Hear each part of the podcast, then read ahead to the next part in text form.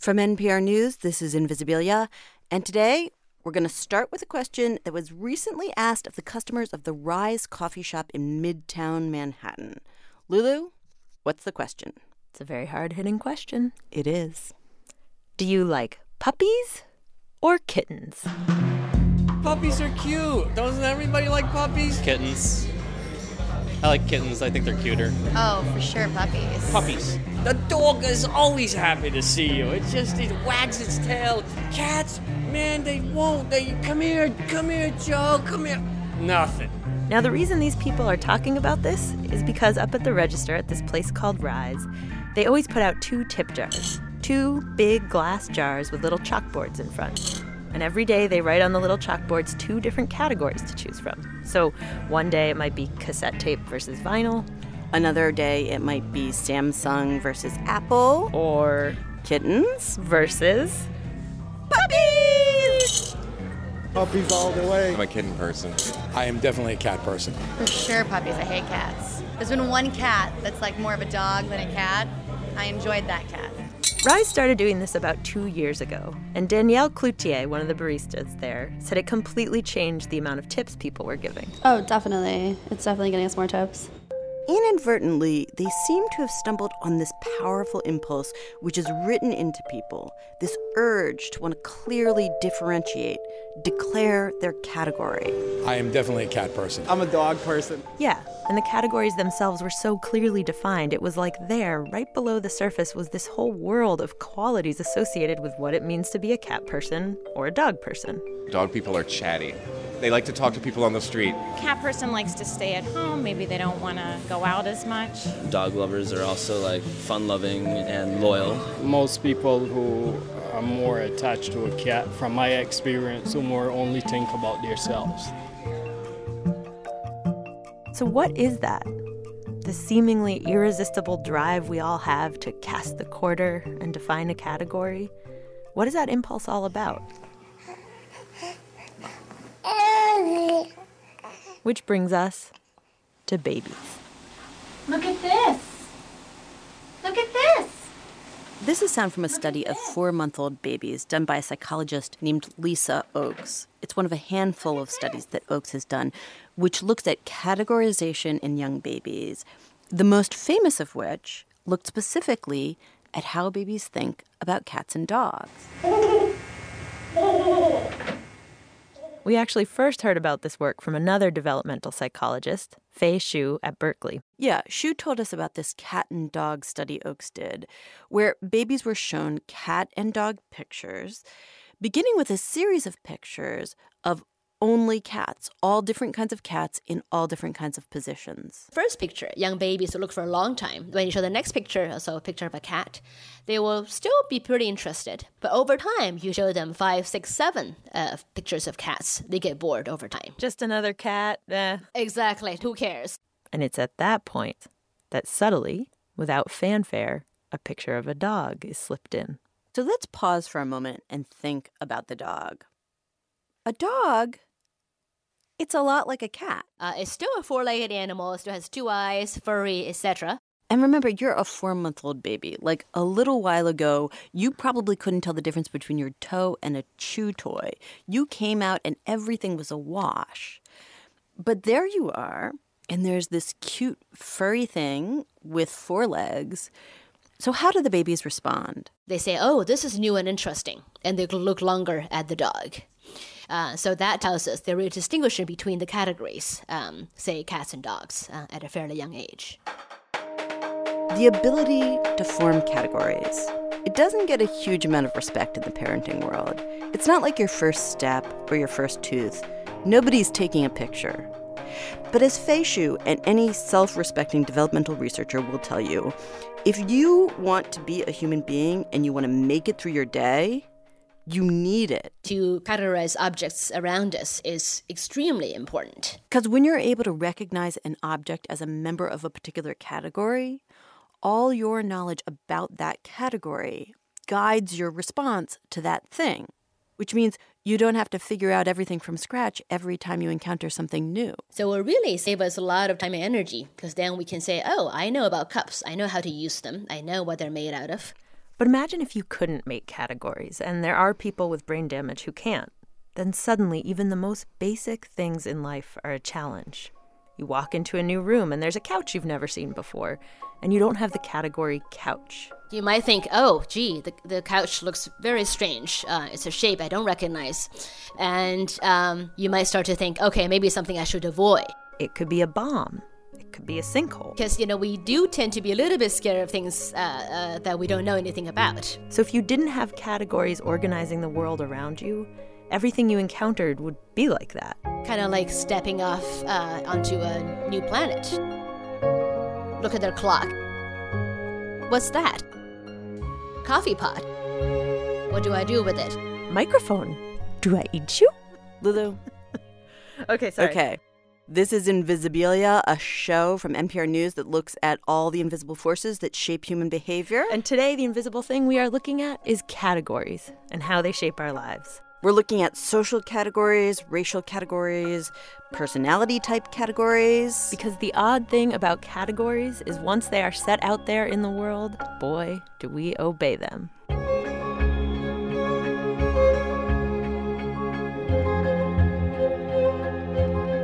Okay, Lulu. So I'm going to get us started off with a story about the most basic primary category, the very first category we are ever placed in. Lulu, what is the very first question that people ask when they hear that someone has just had a baby? What is it, a boy or a girl? Yes, those are your options. You can be a boy or you can be a girl. And so much of our lives are shaped by that first distinction. You know, from that category flow radically different lives. So, this is a story about someone who has changed dramatically over the last couple of years, but who, when I first started talking to them about two years ago, found themselves kind of slipping in between those two categories, boy and girl, really in a way that I had never heard of before. Oh, hey, how's it going? Come on. This is a person I met named Paige Abendroth. Abendroth means the color of the sky when it's that deep red right before the sun sets. Paige has bright blue eyes and long black hair in a ponytail. Go ahead and make yourself. Thanks. We were in San Diego, by the way, setting ourselves up to talk. I'm gonna make you scoot. Scoot, scoot, scoot, scoot. Scoot, scoot, scoot, scoot. So after we sat down, I asked Paige to show me some pictures of herself from about a decade before. So there aren't many. In the pictures was a man. A man in a naval uniform. He was very buff, strapping. Yeah, very military. I had a high and tight haircut. And there they were, those bright blue eyes. You look very, you look pretty conservative here, too. Yes, I do. Photos from a time in Paige's life when Paige was male.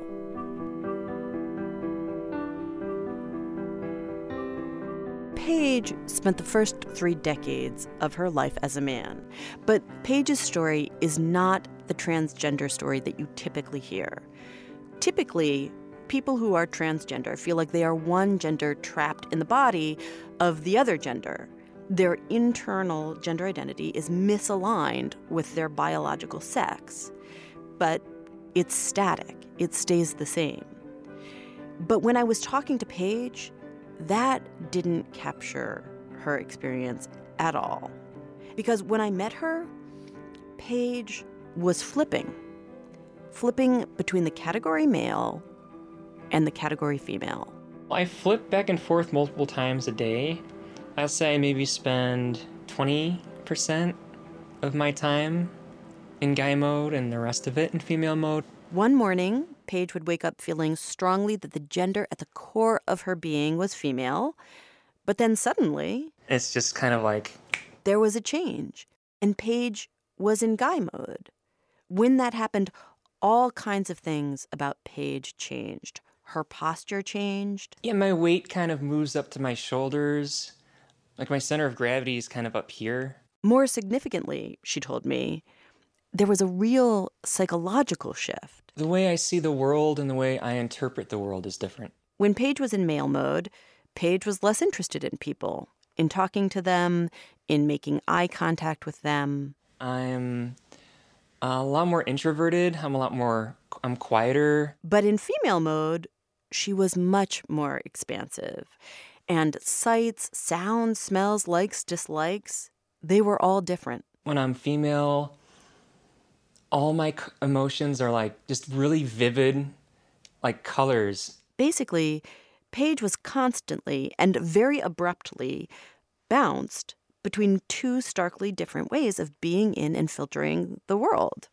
Paige wasn't able to dictate when or where this happened. I, I really have no control over it. She'd be sitting in her office talking to her boss, and bam, she'd be walking down the street. Bam.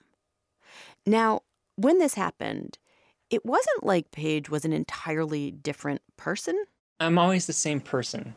I experience the world differently, but I'm still me. I still am in control of myself. I still have my same wants and desires. There was just this profound difference beneath everything.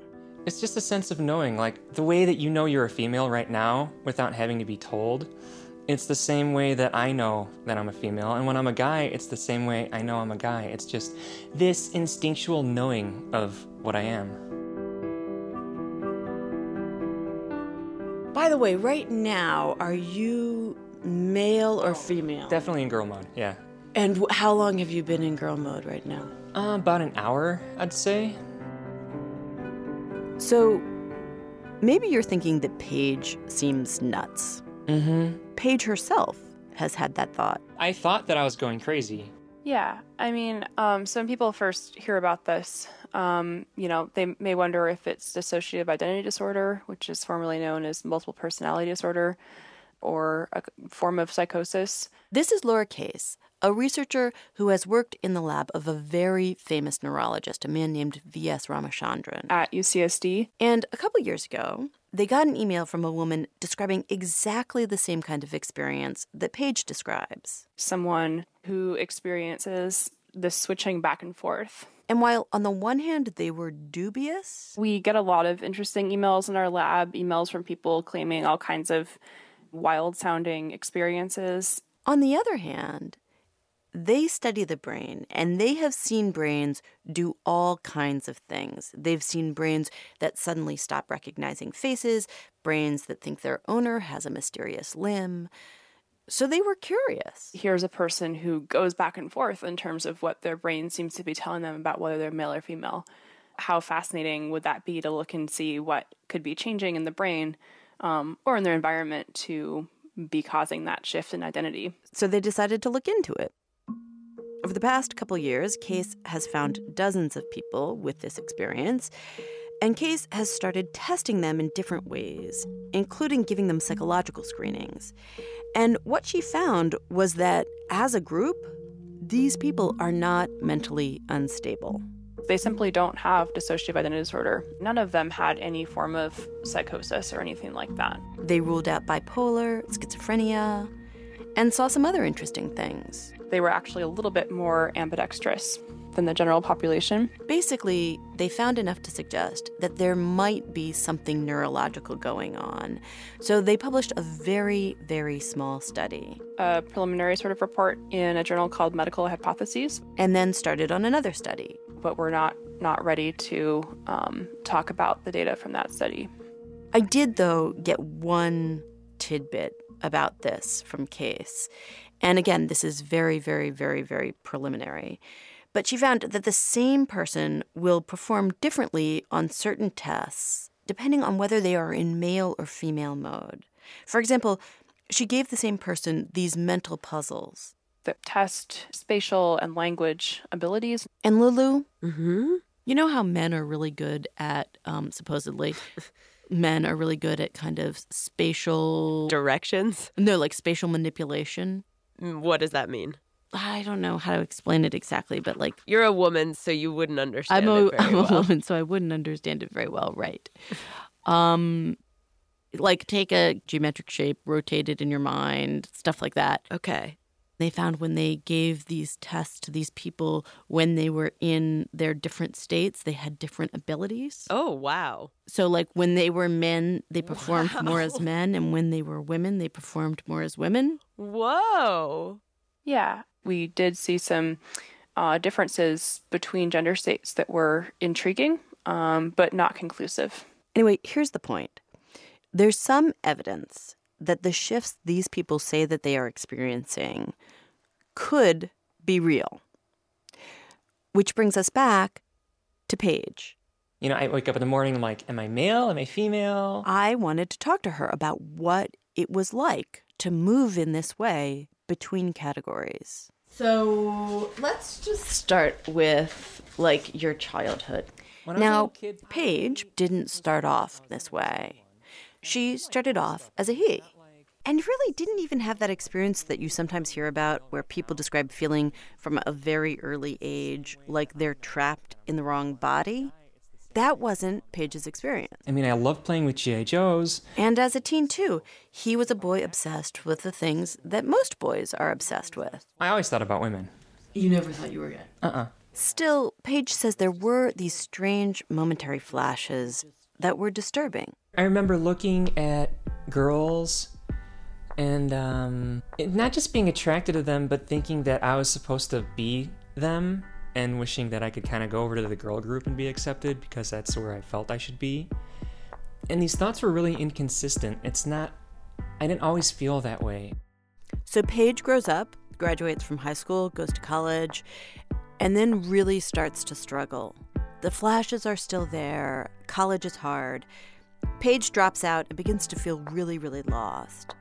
And then, in a somewhat odd place, Paige finds relief in the Navy. I love the discipline of it, the structure of it. First of all, for some reason, in the Navy, the flashes go way down. I saw myself as being more of a guy than I ever did before. But really, it was while stationed at a naval base in Japan that Paige found relief in a way that will be familiar to many of you. I walked around the corner and I saw her, and she was just kind of bouncing around, and she was very energetic. And It was love at first sight. immediately I knew that there was something like special about her. And even though Paige had never been a very aggressive person, Paige completely went after this girl. I was smitten. I was immediately smitten. And it worked. We were just like this. We were so in tune with one another. I mean, we knew each other so good we could communicate like with a series of clicks. Like, what do you mean? We just, and like the other person would answer back, and we know what we were like getting at. And and sometimes it would mean like It could mean like, "How are you?" or it could just be acknowledging that, you know, you're there. So began the best chapter in Paige's life. I can't believe you're recording this. They get married, move to California. Got a home, had a car, had a steady job. I had everything that I ever wanted. Okay, what does that mean? Uh, it depends on the context. And then Paige turns 30 and all of a sudden starts feeling really, really tired. I, I mean, just coming up the steps, I would run out of breath. So Paige goes to see the doctor. And eventually, what they finally figured out was that my body thought it'd be a really fun joke on me to uh, stop producing testosterone. Basically, at 30 years old, I had the testosterone level of an 80 plus year old man. So the doctors put Paige on testosterone replacement therapy, and very quickly the exhaustion went away. Physically, I felt like I had before. But the flashes, they're back with a vengeance. I would have those feelings again where I thought I was supposed to be female, except it wasn't, there wasn't anything subtle about it. It was a very strong feeling that something had gone terribly wrong and that I was not supposed to be male. In these moments, Paige would look down at her body, this hard torso covered in hair, and feel utter disgust. Imagine you woke up and your body was a cockroach. And it was really unsettling. Did you so did you start talking to your wife about it? No, I was terrified. Um, I didn't. I thought I was going crazy. Um, I didn't want her to think less of me, and uh, it was something that I, I kept inside. Paige started telling me that occasionally during this period, to ease this feeling of disgust that came over her when she flipped into female mode but still had a male body, she would secretly put on women's clothes She felt a need to cover this body that felt so wrong with clothes from the right sex. It's just I was just trying to do anything I could to to make myself feel more female. So I started asking questions about this. Do you remember the first time you decided to do that? Mm-hmm. But suddenly, the whole tone of the conversation changed. I don't want to talk about it. Okay. All right. So when was so after that what happened? So like you Um Do you need to take a break? um yeah, I'm cool. Yes, you're cool. You want to take a break or yes, you're not cool. Yeah. Okay, sure. Paige got up and disappeared around the corner. I could hear the faucet running in the bathroom. And when she came back, she wanted me to know something. Um if it matters, I flipped back into guy mode. Okay, so th- is that why you don't want to talk? It's just kind of like it's just different now. You flipped into guy mode. Was it when your eyes closed that you flipped into guy mode? I don't know. So are you in guy mode right this second? Mm-hmm. So is it hard to answer questions? Mm-hmm. Okay. I can, I can I'll be okay. I just need like a little bit. We sat awkwardly for a while, neither of us quite sure what to do. It did feel like there was a difference in Paige, even in the way that she talked. How, so, how are you doing? Um, I'm good. Are you male or female? Mel. Okay, is that okay? Yeah, let's do this. Paige explained that the next chapter of her life involved finding a name for what was going on with her bigender, people who consider themselves both female and male at the same time.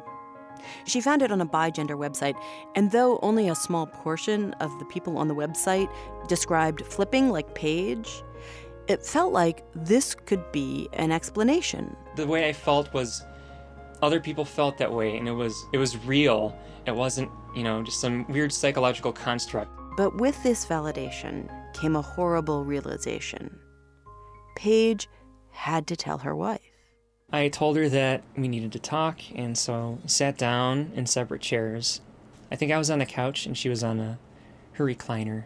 Paige was terrified. She was certain that her marriage would be over. And she was very visibly upset. I'm sorry. I was just God. I was just begging her to to not leave and to accept me for who I was. I couldn't. I, I had lived for her for so long. And I didn't know how I could live without her. But to Paige's surprise, her wife said it's okay. And she told me that everything was going to be okay and that we're going to make this work and, and she wasn't going to give up on me.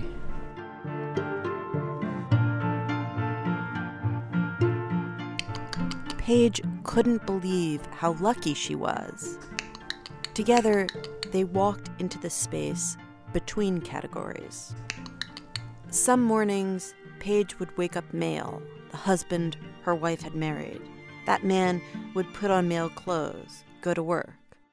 Other mornings, Paige would wake up female, a woman trapped in this strange body. But they were doing it, helping each other through life in this odd space. But one problem remained. As much as the two of them could get used to the idea of flipping, Paige couldn't get used to the physical experience of it. I came out of the shower one day and I'd gone in in guy mode and I came out in female mode. She was standing there, beginning to dry off. And I saw myself in the mirror and I was so disgusted that I, I threw up. These kinds of feelings happened all the time. Now, Paige had come across a potential cure for this, a sort of homespun remedy that some of the bigender folks had written about online. It involved hormones. Paige would go on estrogen to make her body more androgynous. Bring my body to an androgynous point where I could present both as either male or female. Apparently, it would reduce the shock of being thrown between categories so violently if her body was in a permanent state of in between. So Paige decided to try it.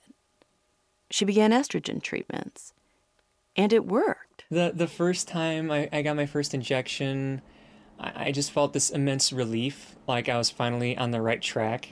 There was no longer the same physical discomfort. But as Paige finally was becoming comfortable in her own body, Paige's wife started to turn away. They began sleeping in different bedrooms. It was almost like we were becoming strangers.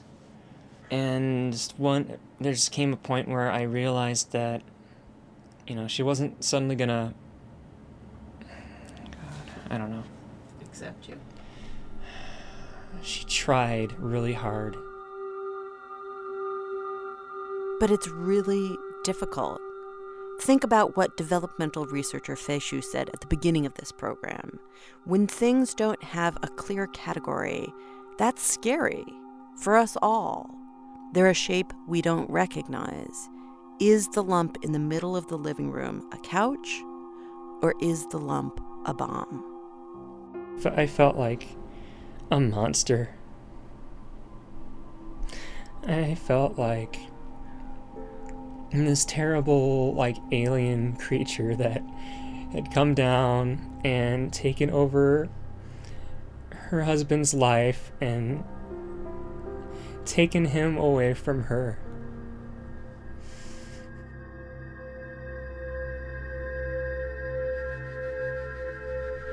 One night I heard her crying in the bathroom, and I asked her if everything was okay, and she said no.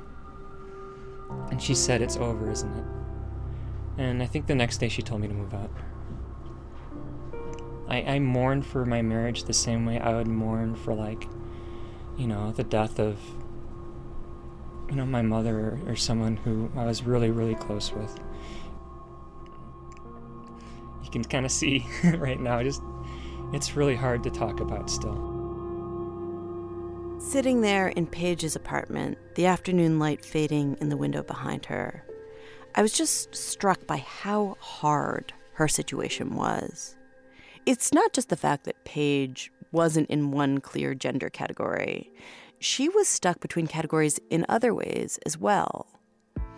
In the weeks before and after our visit, I had called around trying to get a handle on how to make sense of this experience that people like Paige describe. I had spoken to all kinds of people therapists, historians, gender researchers. But it seemed like a lot of the people that I spoke to were convinced that the experience I was describing didn't really exist. There's no way they're actually flipping between genders, I was told by two different gender researchers in two different European countries. These people are just psychotic. Both of the men who told me this had worked in gender research for their entire professional careers, and they sounded extremely confident. A gender therapist in San Francisco was also skeptical, but she had a different reason.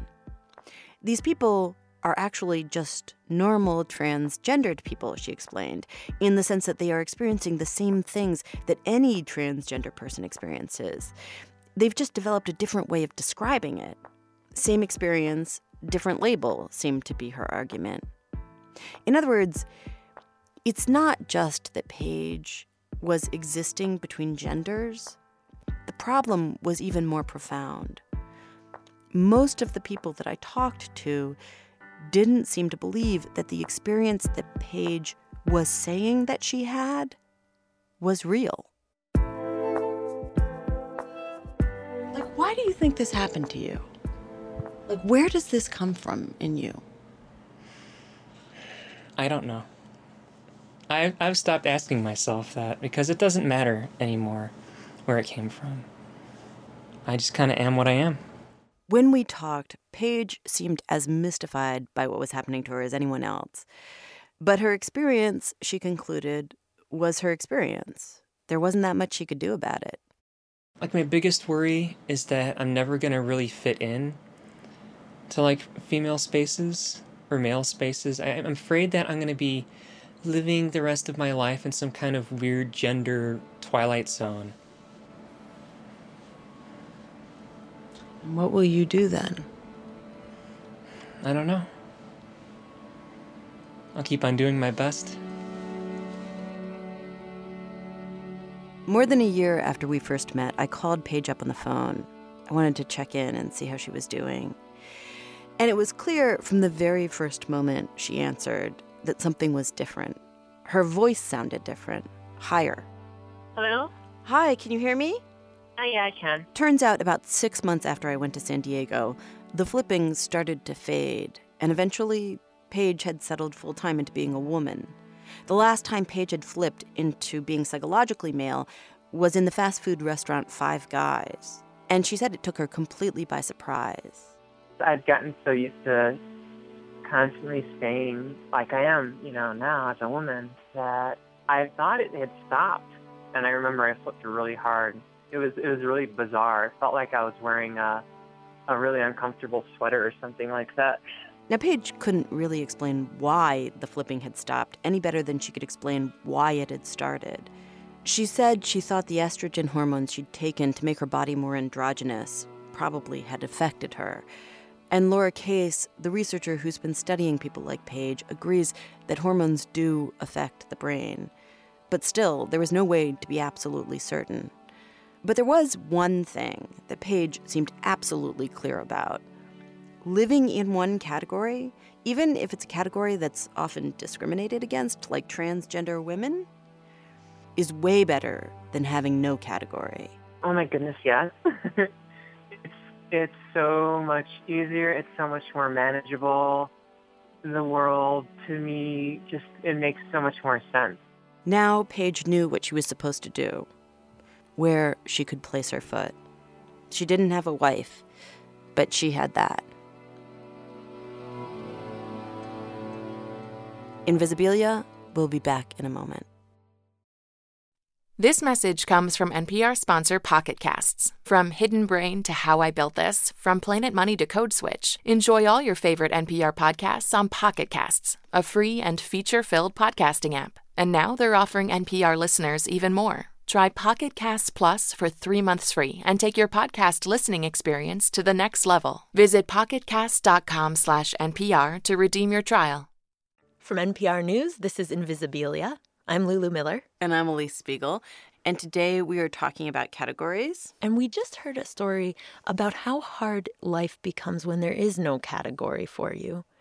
And so now we want to ask what's with that? Like, why are categories so important to us? You know, when you dive deep into your own category and surround yourself with people who are like you in some crucial way, what are you actually getting from that? Right. That's the question. And to help us answer it, Elise, I am now pleased to introduce you to a man who happens to have the best name ever. I go by Iggy, Iggy Ignatius. That sounds like a rock star. Yes, Ziggy and uh, Julio Iglesias.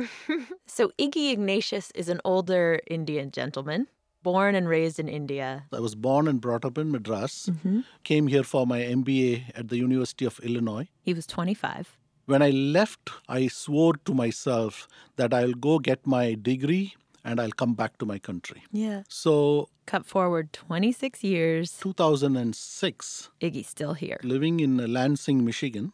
Not so much like India. Not so much. Tons of snow. And he wants to go back to India more than ever. It's all he wants in a way, what his whole life has been driving toward. Yes, absolutely, absolutely. But with retirement actually approaching, these seven pesky faces kept coming up in his mind. My daughters, my son, my grandchildren. He didn't want to be far from them. Right. And then the health care. He worried Although about the infrastructure. There is no guarantee that you could reach the hospital on time. And also, you know, most of the Indians get cremated when they die. Mm-hmm. And one of our uh, cultural thing is that usually the oldest son has to light the funeral pyre. Huh. Because they believe the soul goes to heaven only if it is uh, lighted by the sun. So those things kids, healthcare, a safe entry into the next life for your soul are all like chains that does not allow you to go back to India. And he says this is not a thing that's just going on with him. He thinks that this uh, this is like this is the dilemma. This is the dilemma for immigrants. Yes. So, anyway, one day in the cold, slushy environment of Lansing, it hits him oh my gosh, what if I just created An Indian retirement community in Florida. Oh, that is kind of brilliant. Yep. He would build it to look like an Indian village. Low buildings, Big courtyard, there'd be palm trees. greenery, He'd serve Indian food. curry, rice, homemade yogurt, mm-hmm. There'd be Indian music, tabla, harmonium, yoga, meditation, a prayer room, a small temple, Indian tablecloths, Bollywood movies, and of course, the most important detail. Other Indians. everyone there would be Indian. His problem would be solved. Right. So he comes up with a name for this place he dreams of building. Shanti Niketan. Shanti means peace, and Niketan means house. So it's a peace house. And he goes around the country meeting with other Indians to see if anyone would be interested. And in every town I went, uh, as I was halfway through my presentation, one of them would raise the hand and say, But you stole our idea. because everyone was like, wait, we were thinking of doing this. but nobody had done it. Mm-hmm. So Point is, the response was overwhelmingly positive. people were rushing to me, What do I need to do to sign up? He immediately finds 10 investors dying to fund this all Indian retirement community. And in August of 2008, they all meet down in Florida right near the site where he plans to build. I still remember the date, August 2nd, 2008. Everybody handed me down their check. And then This is CNN breaking news. Lehman Brothers has filed for bankruptcy. you may recall September 2008, the stock market crashes. Breaking news here stocks all around the world are tanking because of the crisis on Wall Street. The And Dow is we enter into the worst financial crisis since the Great Depression. That's the largest single day point drop ever. And so Iggy, after regrouping with his wife, just starts trying to hawk his condos. Hi, welcome to Shanti Niketan. I'm Iggy Ignatius, the CEO of Shanti Niketan. Here he is in a ah, YouTube tour he made, trying to sound upbeat. So let us go out now and we'll take a tour of the place. While all around him, literally across the street, houses are being foreclosed and residents are deserting the area. My biggest challenge was across the street, you could buy a four bedroom single family home for $100,000. And I was selling here for $130,000 a two bedroom condo, half the size of what you could get across the street for $100,000. But it turned out the fact that Florida was in the worst housing crisis in the history of the state was not a problem at all. Instantly, he sold out an entire wing of condos. I had enough money to build two wings. Sold two wings, I had enough money to for two more wings and the clubhouse. We were building this like a domino effect. And he was able to sell out all 54 units. And it was still the worst market in the real estate going on in Florida. That's amazing. yeah, that was the biggest miracle. That was the biggest miracle. Which starts to raise the question what had Iggy tapped into? It is a gated community where you will be living with people of your own cultural background. Like, why on earth were these selling out during the time of our worst, like the worst real estate market ever? And there will be gates here and here, and the whole property will be fenced. Is it this desire to be among your own? To be in your own category? Test, test. So I went down to Florida Big palm trees in the entrance, little waterfall. to ask Iggy and the people who had actually bought homes in Shantiniketan had they purchased that primal desire to stick with your own.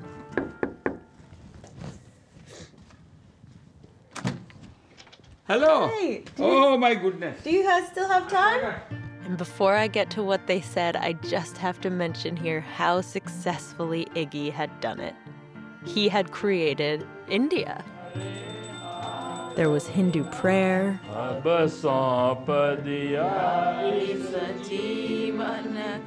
There was yoga. Don't bend your elbows. Make a big circle. Customs I didn't realize I was supposed to observe. I, oh, should I take off my shoes? Yeah. Sorry about that. It was surreal. A real little microcosm. So different from the world just outside its gates that as I walked around the property, it suddenly made me think about another perfectly insulated microcosm the Augusta National Golf Club. So, Lisa, you know about this place, right? It's like the place where they only let in white people? Right. It's a golf club down in Georgia, which in 1990 did let in their first black members. And they let in their first woman in 2012. Oh, Um, right. but they, over the years, have always been surrounded by controversy because they only wanted to admit people of one category. And so if anyone doesn't want me to record, just They won't just talk. you can just swat me away. Mm-hmm. Um, and so once I returned from my stroll, I approached a big group of people sitting around at a table after lunch and asked them, What if you flip this? You know, like what if this was one of these country clubs in Georgia that only lets in white men? Is there something a little bit racist about what is happening here? No, not at all. Your comparison to a Georgia country club is not fair. Everybody pointed out that they are not excluding anyone, We would let anybody in. which is obviously a crucial difference. Yeah. But no one was shy about admitting that part of what they were paying for was being around people like them. My God, Lulu, the, the happiness they give me. Really? Ah, its life is goes better here. This one woman, Vijaya Garmela, said, just think about how exhausting it can be to live life as an outsider to a culture. It's very hard. For example, you know, I would dread to go through a drive through to even buy a cup of coffee. That's Iggy again. Because when I asked her for a coffee, she just wouldn't understand. What? What do you want? And language wasn't the only challenge that people brought up. There is a hesitancy here.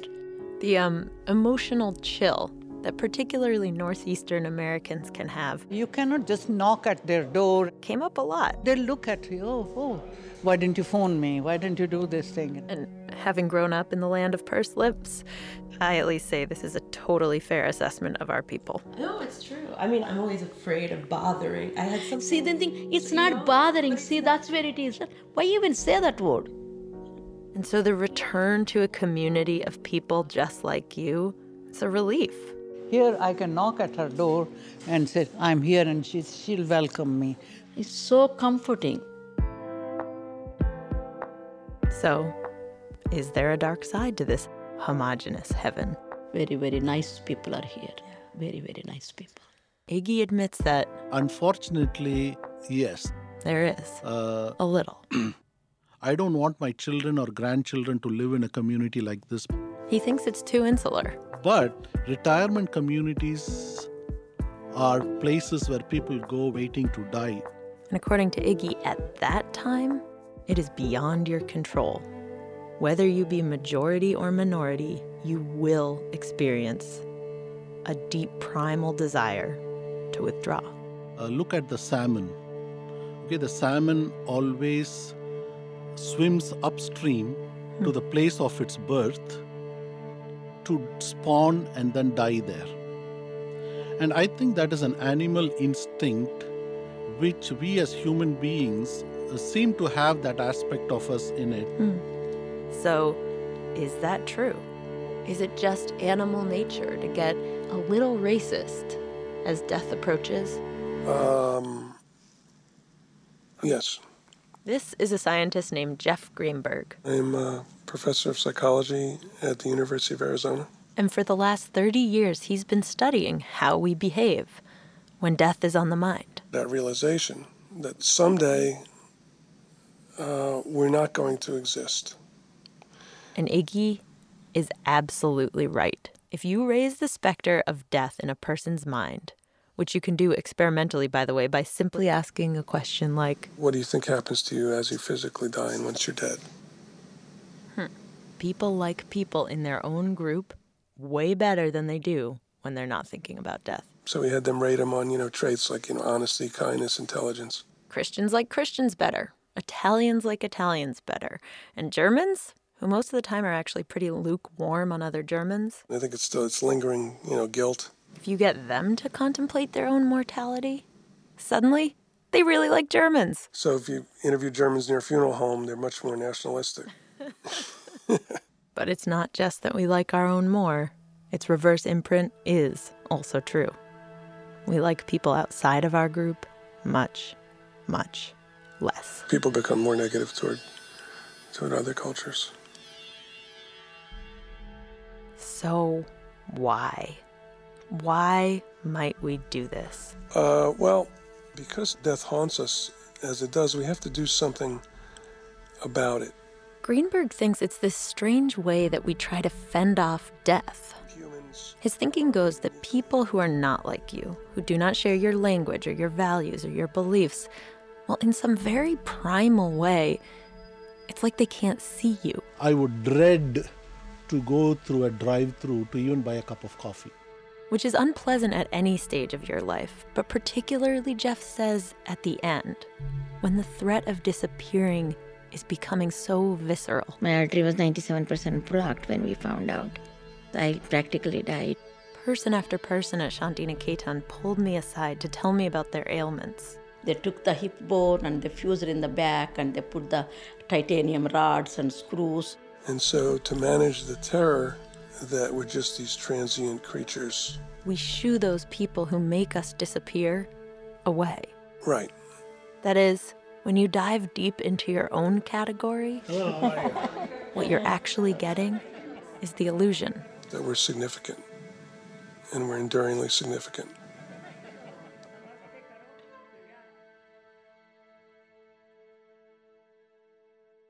Have you had deaths? Yes, we in- had a couple of people uh, pass away. One of whom was his wife. She had uh, suffered for a year with leukemia, and when she passed away, she had wished that she would be cremated.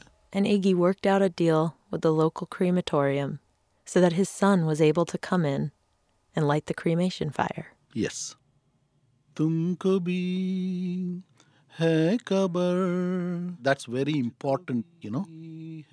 The soul rests in peace if that is done. Iggy sang this song at her funeral. यादों में रहना कभी अलविदा ना कहना कभी अलविदा ना कहना कभी अलविदा ना कहना। विच literally Kabhi Alvida Na Kehna literally says never say good bye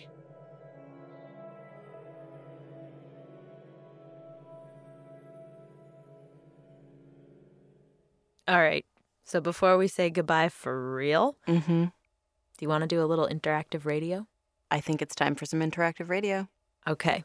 You, everybody out there, and you, Elise, are going to hear a story. And the way you respond to that story is going to tell you what category you fall into. But it's not a category of race or religion or gender. No, it's a different kind of category. Okay. The story is by Simon Rich, and it's called The Children of the Dirt. According to Aristophanes, there were originally three sexes the children of the moon, who were half male and half female, the children of the sun, who were fully male, and the children of the earth, who were fully female. Everyone had four legs, four arms, and two heads, and spent their days in blissful contentment. Zeus became jealous of the humans' joy, so he decided to split them all in two. Aristophanes called this punishment the origin of love, because ever since, the children of the earth, moon, and sun have been searching the globe in a desperate bid to find their other halves. Aristophanes' story, though, is incomplete, because there was also a fourth sex the children of the dirt. Unlike the other three sexes, the children of the dirt consisted of just one half. Some were male and some were female, and each had just two arms, two legs, and one head. The children of the dirt found the children of the earth, moon, and sun to be completely insufferable. Whenever they saw a two headed creature walking by, talking to itself in baby talk voices, it made them want to vomit. They hated going to parties, and when there was no way to get out of one, they sat in the corner, too bitter and depressed to talk to anybody. The children of the dirt were so miserable that they invented wine and art to dull their pain. It helped a little, but not really. When Zeus went on his rampage, he decided to leave the children of the dirt alone. They're already f***ed, he explained. Happy gay couples descend from the children of the sun. happy lesbian couples descend from the children of the earth. And happy straight couples descend from the children of the moon. Hmm. But the vast majority of humans are descendants of the children of the dirt. And no matter how long they search the earth, they'll never find what they're looking for. Because there's nobody for them. Not anybody in the world. Interactive radio test. Which category do you fall into? Test subject number one, Elise Spiegel. Does that do anything for you? Medium. That's like you being nice. Yeah. It does nothing for me.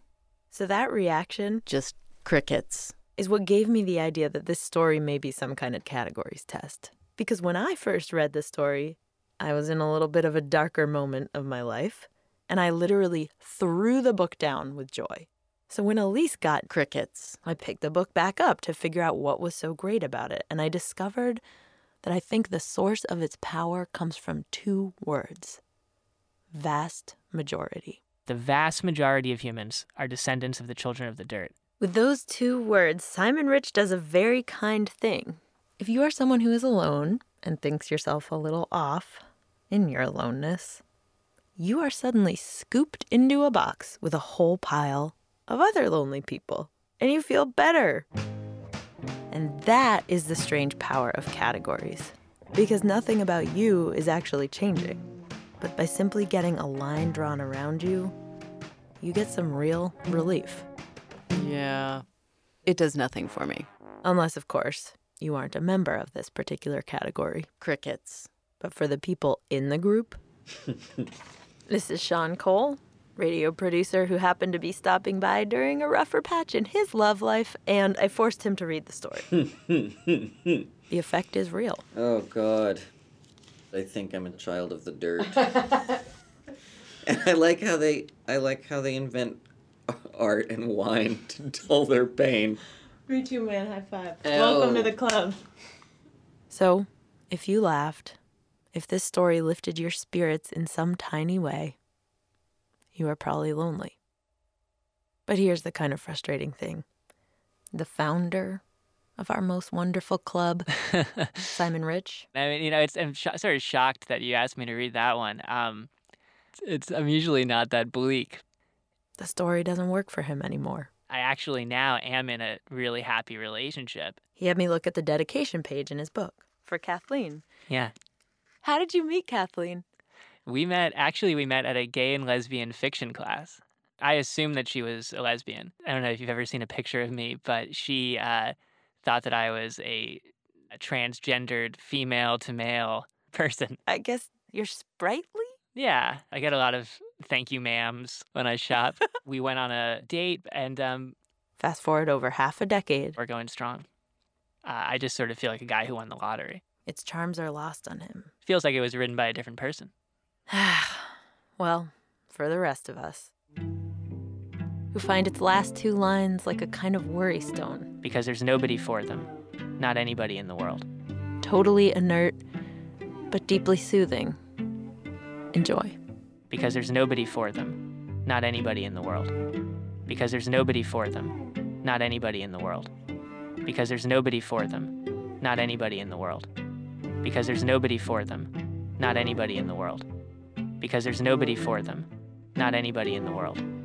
Because there's nobody for them, not anybody in the world. I'm Sean Cole, and I'm a child of the dirt. I am Jennifer Canton, and I'm a child of the dirt. I am Megan Ekman. I'm Lulu Miller. I am Austin Smith. I am Ben Pajak. And I am a child of the dirt. Children of the Dirt. We'll be back next week. Lulu, it's Invisibilia. Okay. Dance party? Yeah. Invisibilia is me, Elise Spiegel. And me, Lulu Miller. Our editor is Anne Gudenkauf with help from Eric Nuzum, Matt Martinez, Portia Robertson Migas, and Madalika Seka. Production help by Brent Bachman and Brendan Baker. Music for this episode by Nick Ogawa. Special thanks to Simon Rich. His story collection, The Last Girlfriend on Earth, is truly hilarious, whether you are lonely or not. And now for our moment of non zen. I think the top. All right, fine. I'll do it at the top. You fished me, you brought me here. I am the one that you chose. Okay. Oh, we're recording. Damn it. You just want to use that for me being a. Join us next time for more Invisibilia.